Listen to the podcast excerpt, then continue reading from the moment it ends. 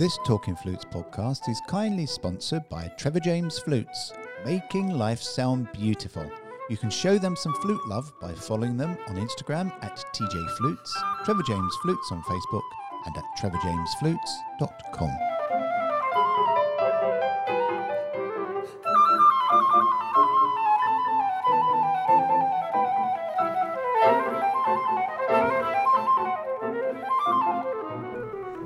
Hello, this is Claire Southworth, and welcome to Talking Flutes.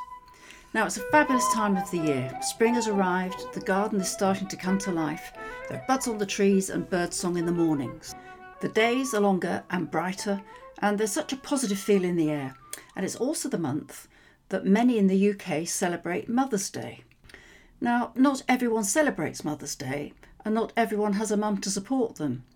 But I personally felt I wanted an episode of Talking Flutes to not only remember my mum and the impact she had on my life as a flute player, but to look on my own journey as a teaching and playing mother and to celebrate all the incredible women who are mums and those who continue to inspire me. So, welcome to my Mother's Day special.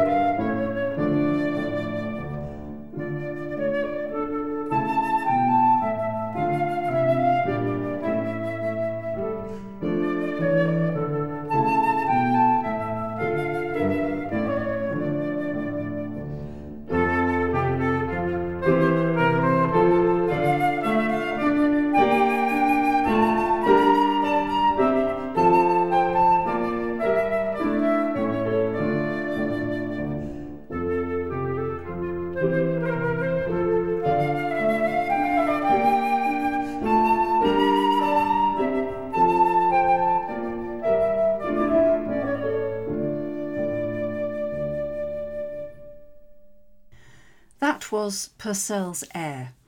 Um, it was one of the first pieces that I learnt to play where I was accompanied by my mum.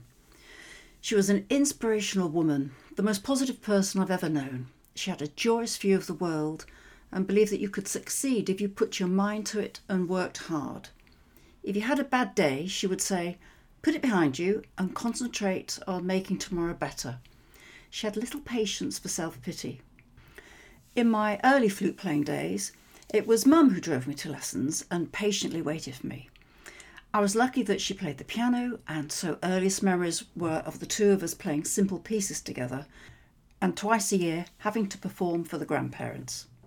Mum was my biggest fan, coming to all my concerts and giving me that constant reassurance and support.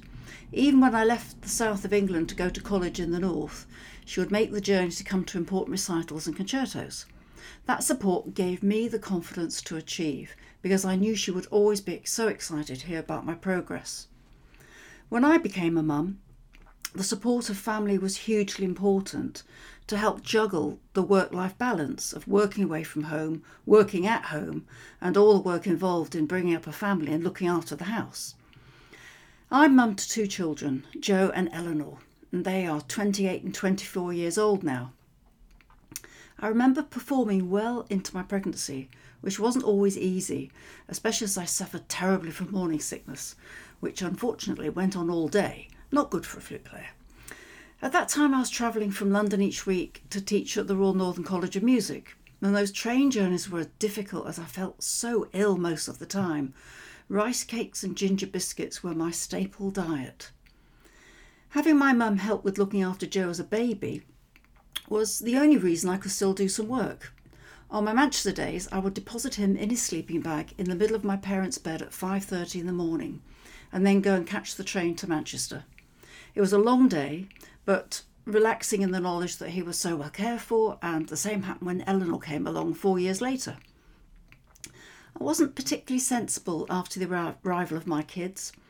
I was teaching back at the Royal Northern College of Music eight weeks after Joe was born, and six weeks after Eleanor was born, I was running my flute course at Woldingham. That was in the UK. Now, this was such a stupid decision, but I felt I couldn't let anyone down. I felt I had to go on and do the course. Now, I had cesareans for both my babies, and you can't even drive six weeks after that operation. And there was I, running a flute course. The whole family came to Woldingham husband Rolf, six week old Eleanor, four year old Joe, and my parents. It was the only way I could manage to organise the course and teach. I was completely exhausted physically and mentally, so not to be repeated or recommended. As the children grew older, Mum would look after them at home during the course, which meant I could relax and just teach and play. In fact, the hardest job was to organise everything that was needed for the children and to keep the house running smoothly, so that when I would arrive at the airport to fly off for my short tours or travel to play and teach in the UK, it felt to me like I was going on holiday because I only had to think about myself, even though I was working. Those were difficult days, trying to organise everything at home so that all would run smoothly, and then putting on my work hat to give recitals and teaching. But it's amazing what you can achieve when you have to. Being younger helped too. For the final part of this special episode, I wanted to celebrate inspirational women that I know. But just before that, I thought I should interview my own daughter, Eleanor, to see what her memories are of those early days. Eleanor, welcome to Talking Flutes. Thanks, Mum. Tell us, with all the flute playing that was happening in our house, did you ever want to play the flute? No. Why, why is that, Eleanor? Uh, because you and my brother Joe played it, and I thought three of us would be a bit boring. Do you think you'll ever pick it up in the future? No, but if I did, I would definitely go out and buy a copy of Claire Southworth's new books, Kickstart Flute 1 and 2, available via Astute Music. Thank you for your totally unbiased opinion and plug. Uh, there's a cake and a glass of wine for you next door. I think I need you as my publicist. Let's play a snippet of a piece that has stuck in your consciousness all these years. I remember having to practice in the garage at night after work so as not to wake you. Happy days. It's the opening tune from Peter and the Wolf. Thanks for your, your enlightening appearance, Eleanor. Bye, Mum. Short and sweet from Eleanor. And here is the opening of Peter and the Wolf.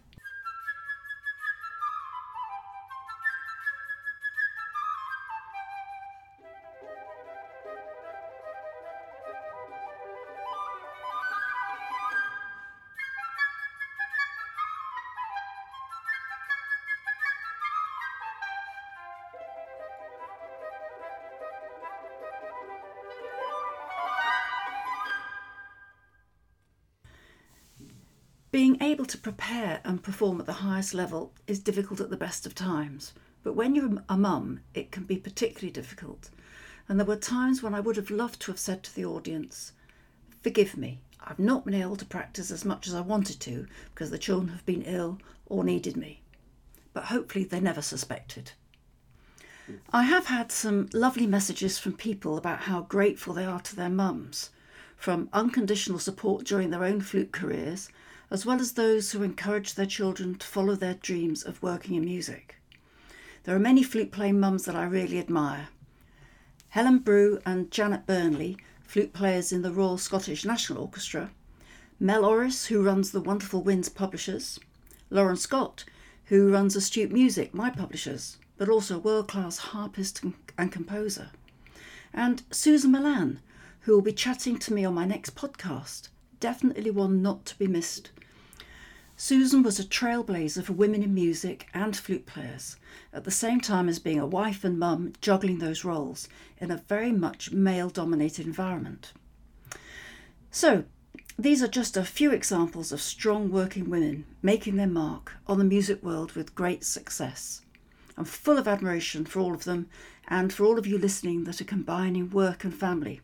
Keep going, stay strong, Fingers crossed for a much better year this year, 2021. That's all for now. Many thanks for listening. Do follow us on our Talking Flutes Facebook page and follow us on Twitter and Instagram at Claire Flute and at Flute, or email us at flutepodcasts at gmail.com. Till next time, goodbye from me.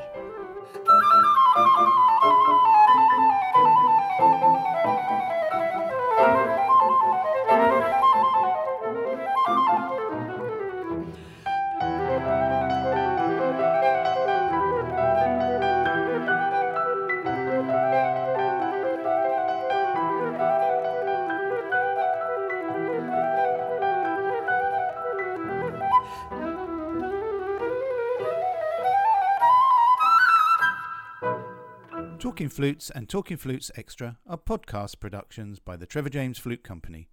For more information, visit trevorjamesflutes.com.